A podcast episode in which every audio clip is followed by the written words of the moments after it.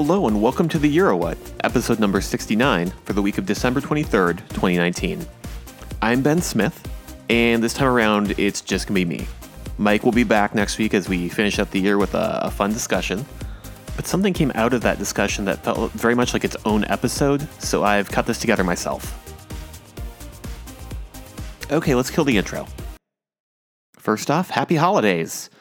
I am currently off celebrating, having pre taped this a few weeks ago, and what that means largely is that we're not going to have a news desk or discussion of any selections that may have happened between my taping this and this episode going out live. Instead, you're just going to have to listen to my voice as I talk through some ideas I had about Eurovision at the end of a decade. The best way it seemed to do one of these was to just get my Karina Longworth on and essentially record an audio essay. Hey, computer, can we get the backing music playing? Much better. I'm a fan of Chris Molanphy's podcast, Hit Parade for Slate. Uh, and that show, if you're not familiar, takes specific moments in chart history and kind of dissects them and finds interesting stories within them.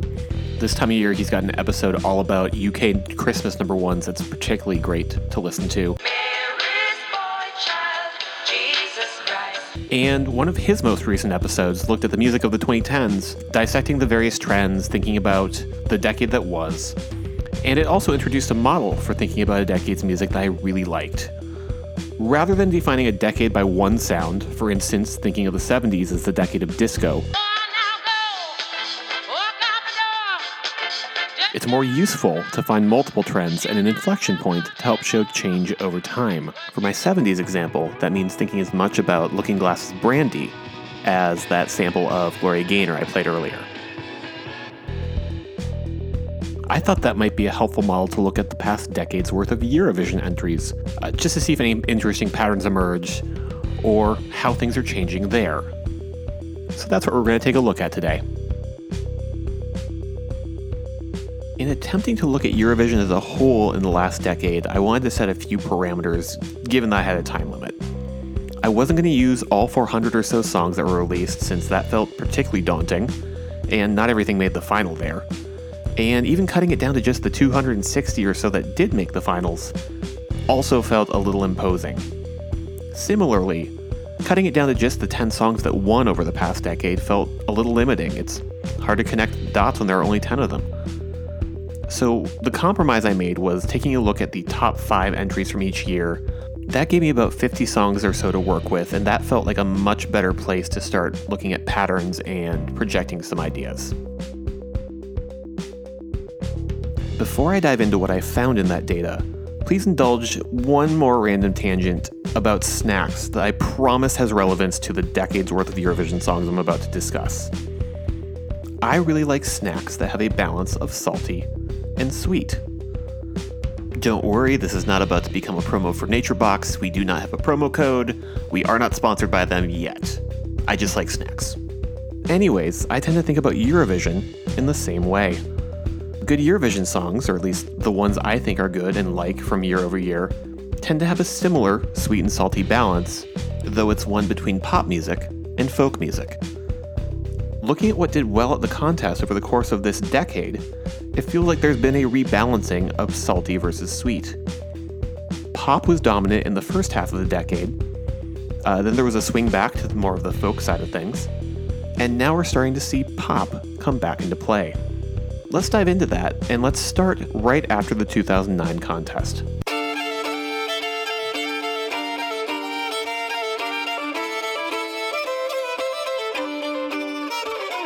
Fairy Tale is the perfect place to start talking about Eurovision in the 2010s because it's very emblematic of what winners sounded like in the early part of the decade. Alexander Rybak's song was a then record breaker finishing the contest with 387 points, a total that wouldn't be beat for a while. It's also a great example of what was winning at the start of the decade.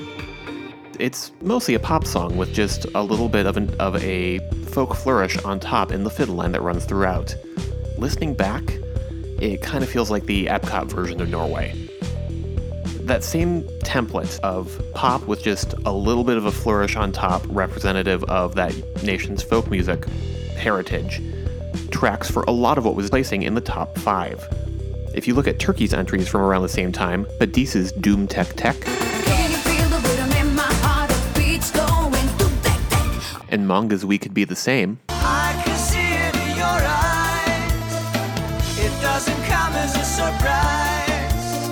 it's that same general template.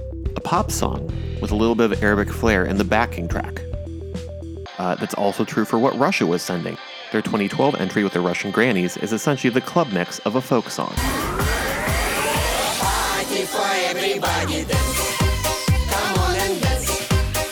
And this pattern works well all the way until 2013, where Emmelie de Forest, Only Teardrops, takes the crown for Denmark.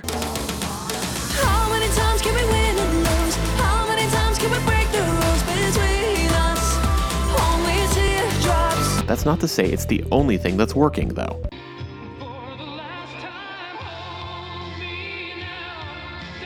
Power ballads also have a long history at the contest and were still doing well in the early 2010s. Iceland got their highest placement right behind Fairy Tale with Yohanna's Is It True.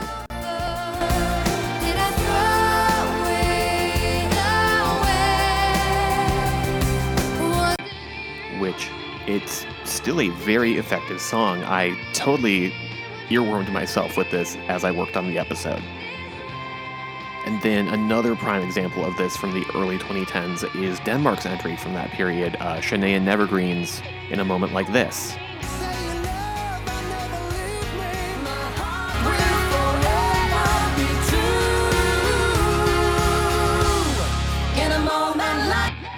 This is peak cheesy Eurovision duet, and they place fourth with it. Not bad. Uh, and again, it's a total earworm. So, songs like these, with flourishes of the cultures they come from, are doing well. But what's ultimately winning the contest is the, their pop backbones, not the little folk flourishes. Uh, if you look at what's winning, uh, We Could Be the Same lost to Lena's Satellite.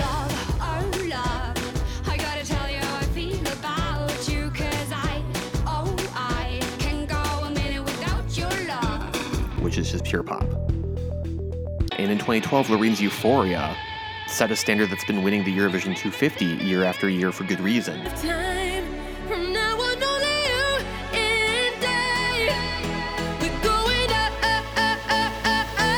It's got that nice little trancy bit. Uh, the performance essentially transformed the arena. I don't know, it's, it's got a lot going for it, even if it hasn't aged as well as some of the other winners. Satellite and Euphoria have aged relatively well, but one of the downsides to going pure pop is that what sounds fresh in 2009, 2010, or 2011 doesn't always hold up by the time you get to 2019. If you listen to other songs from the same period, uh, Ovi and Paula Seling's Playing with Fire,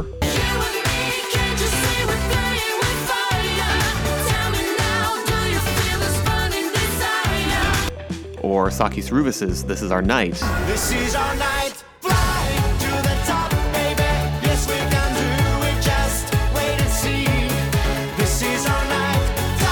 Both feel more dated from at least a 2019 perspective. If I wanted to be generous, I'd say that there's a certain maximalist quality, a certain throw everything at the wall and hopes it sticks-ness that just feels cluttered or, or muddy in retrospect. One final trend that was running the show in the first part of the decade was the Azerbaijani pop machine. After joining the contest in 2008, they quickly made a run for the crown with a strong string of songs that felt kind of lab grown in their approach. Like it felt very much like we have picked these two artists and we have this song and it's magically working now. If you look at what was doing well for Azerbaijan at this time, it's a culmination of a lot of what we've what we've been talking about. Arash and Aisel's Always plays on standard pop structures with a little bit of a folk flourish.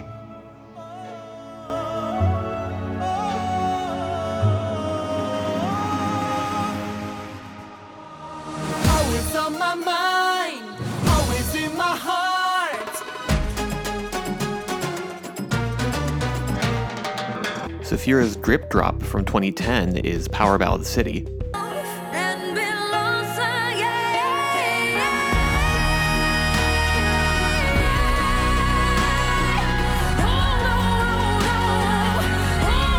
And their 2011 entry, Ell & Nikki's Running Scared, finally figured out the, the secret sauce to earn them the win.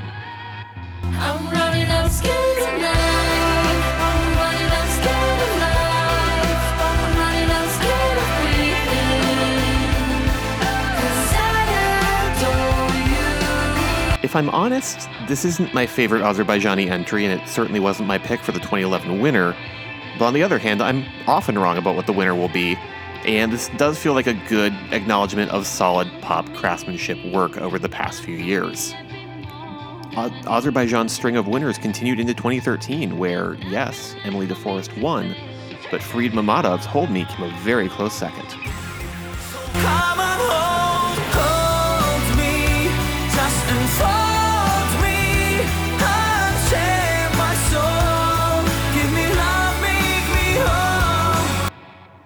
Okay, so to bring it back to my metaphor about sweet and salty from the top of the show, pop has been the dominating flavor at Eurovision in the first part of the decade. So when do things start tipping back towards folk music's salt?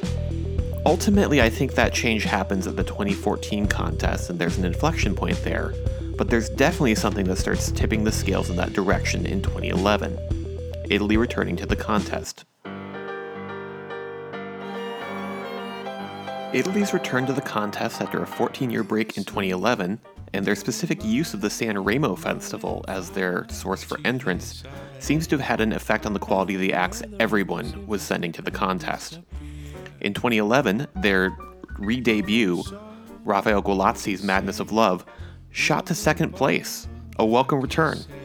And their 2013 entry, Marco Mengoni's L'Essenziale, placed just outside the top five a few years later both of these entries have a timeless quality to them that doesn't feel specifically connected to the Eurovision contest as a whole as some of the other entries I've played have. Their entry from 2015, Il Volo's Grande Amore, also did very well and fits in nicely with a lot of what was starting to take shape there as other as other countries looked at what Italy was doing and made their own course corrections about what they were sending.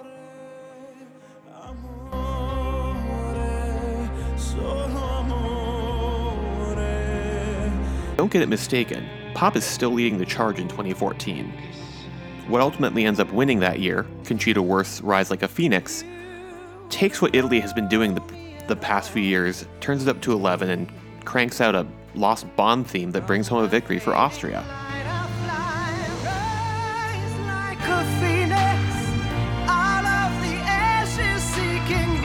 Looking right below it, though, you have things like Sanna Nielsen's Undo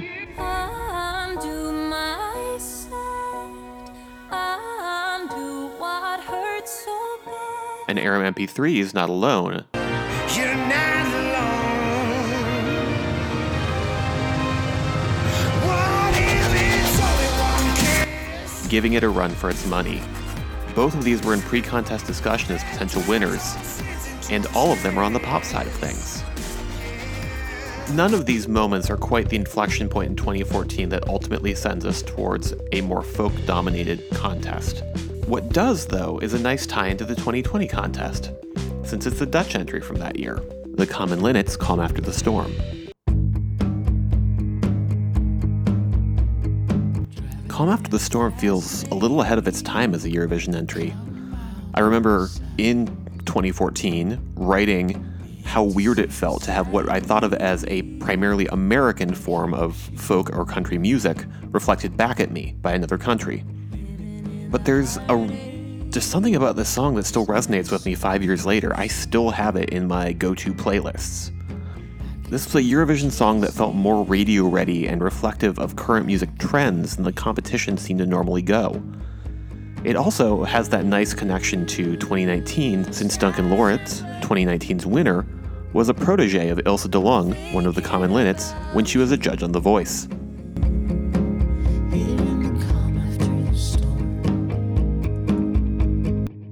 Songs that do well in one year at the contest tend to influence at least a handful of the hundreds of songs that make it to national finals and make it to the actual contest. Think about how Cyprus's 2018 entry, Eleni Foureira's Fuego,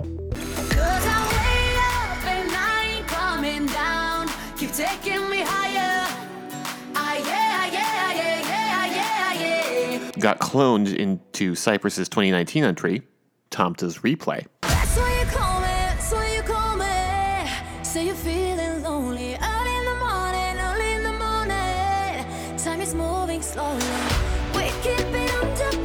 And also had an effect on Switzerland's entry from this year.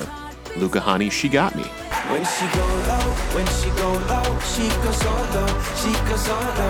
Oh, she know, oh, oh, she know, she got me dirty dancing, dirty dancing. It sometimes takes a few years for those trends to fully bubble up into winning, though, and that's definitely true of Calm After the Storm's influence.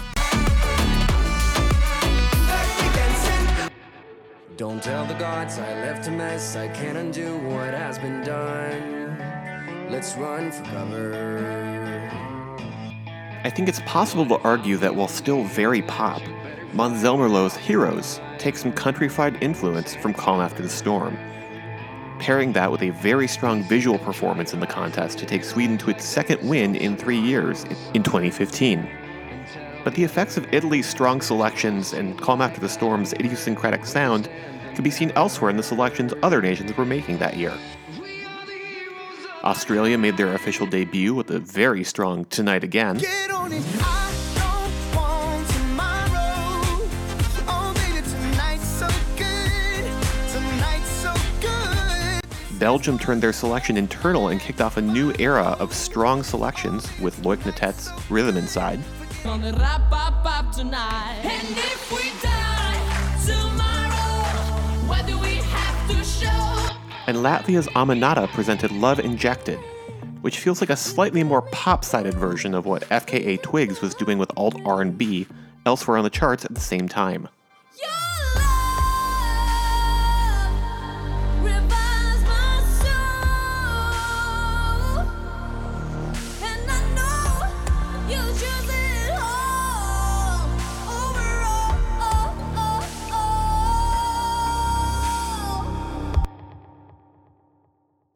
Starting in 2016, what wins the contest is now much more folk and artist driven, with pop still present, but more of a secondary concern.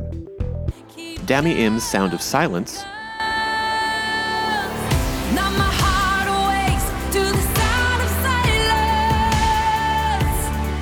and it beats to the sound of silence. and Sergei Lazarev's You Are My Only One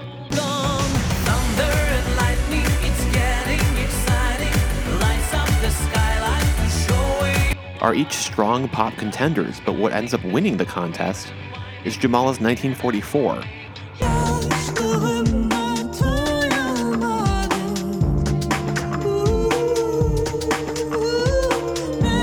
with a combo of vocal prowess, strong storytelling, and a folk backbone on pop beats. The next year, Salvador Sobral's Amar pelos Dois picked up this torch and ran with it in a way that I could not see succeeding at the time.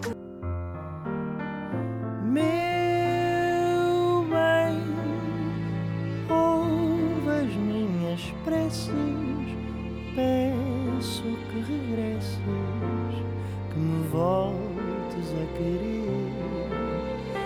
There's still a spreadsheet somewhere in Eurowhat HQ where I've noted that the song is beautiful, but seems likely to be curb stomped by the other strong entries that year. I was so wrong.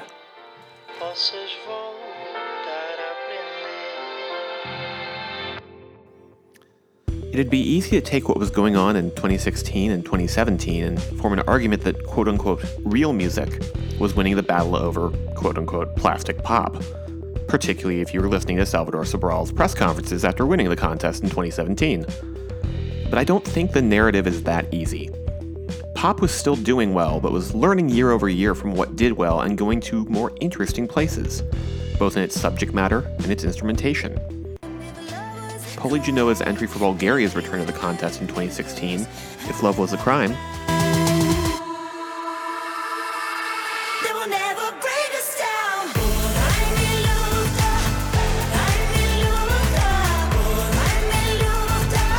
indirectly speaks to same sex relationships while having some great modern beats behind it, and some very on trend vocal sampling in the instrumentation. And Moldova rose to third place in 2017, their highest score ever, by blending traditional Mol- Moldovan folk instrumentation with modern beats and a striking visual presentation.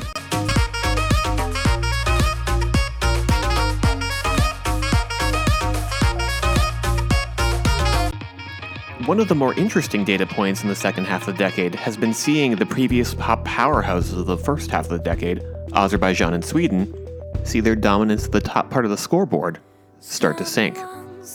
After winning in 2011 and placing second in 2013, Azerbaijan's previously unbroken record of placing in the top five this decade slipped up, placing 22nd in 2014 with Dilara Kazimova's Start a Fire,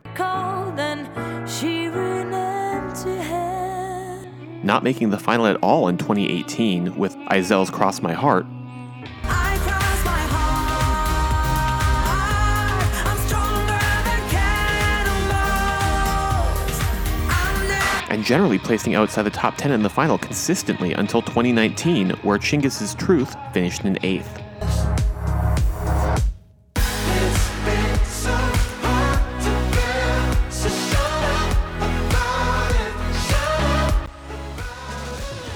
Up. Sweden's been seeing a similar lack of love for their pop prowess, though it's been harder to notice just when looking at final scores. Robin Bengtsson's I Can't Go On, I can't go on. I can't go on. When you look that's breaking beauty. Benjamin Ingrosso's Dance You Off, Just wanna da- da- dance you off. So don't you dare, dare, dare wait up. and John Lundvik's Too Late for Love.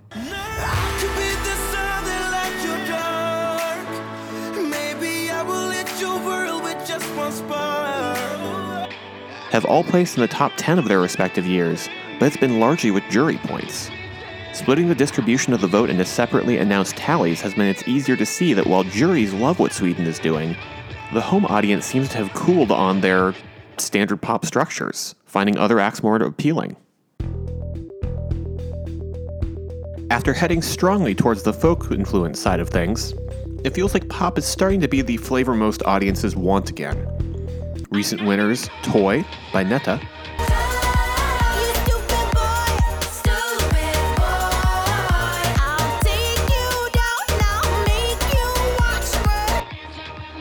and Duncan Lawrence's Arcade,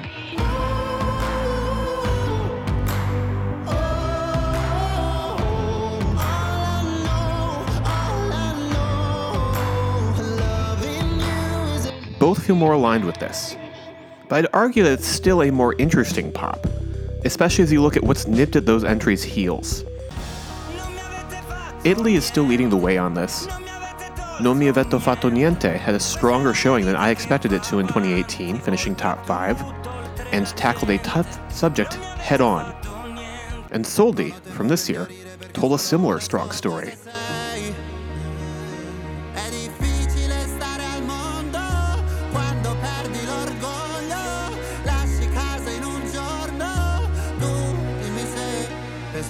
They beat you couldn't help clapping along with.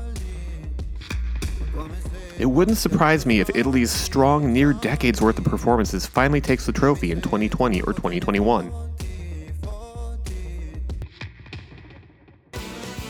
All in all, I like the place the competition's gone in the last decade. I love some good Schlager pop, but what's happening right now is nations choose their artists, whether closer to Duncan, Netta, or Hatari,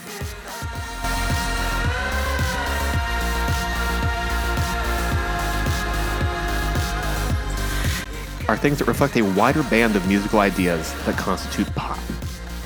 Hopefully, the 2020s will keep up the trend, or if not, at least take us to another interesting place.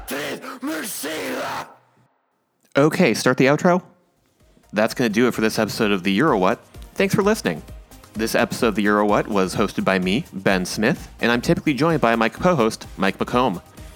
The interstitial backing music that ran throughout this episode was Beauty Flow by Kevin MacLeod and was used with a Creative Commons license. More on that in the show notes. You can find us on our website at Eurowhat.com and on social media at Eurowhat. I'd love to hear what trends of the 2010s were your favorite this decade in Eurovision. Definitely reach out to us there. You can subscribe to the Eurowhat on Apple Podcasts, Spotify, or wherever you get your podcasts from. We'll be back next week to look at the Eurovision entries of the 2010s from a different angle and put 2019 to bed. See you there.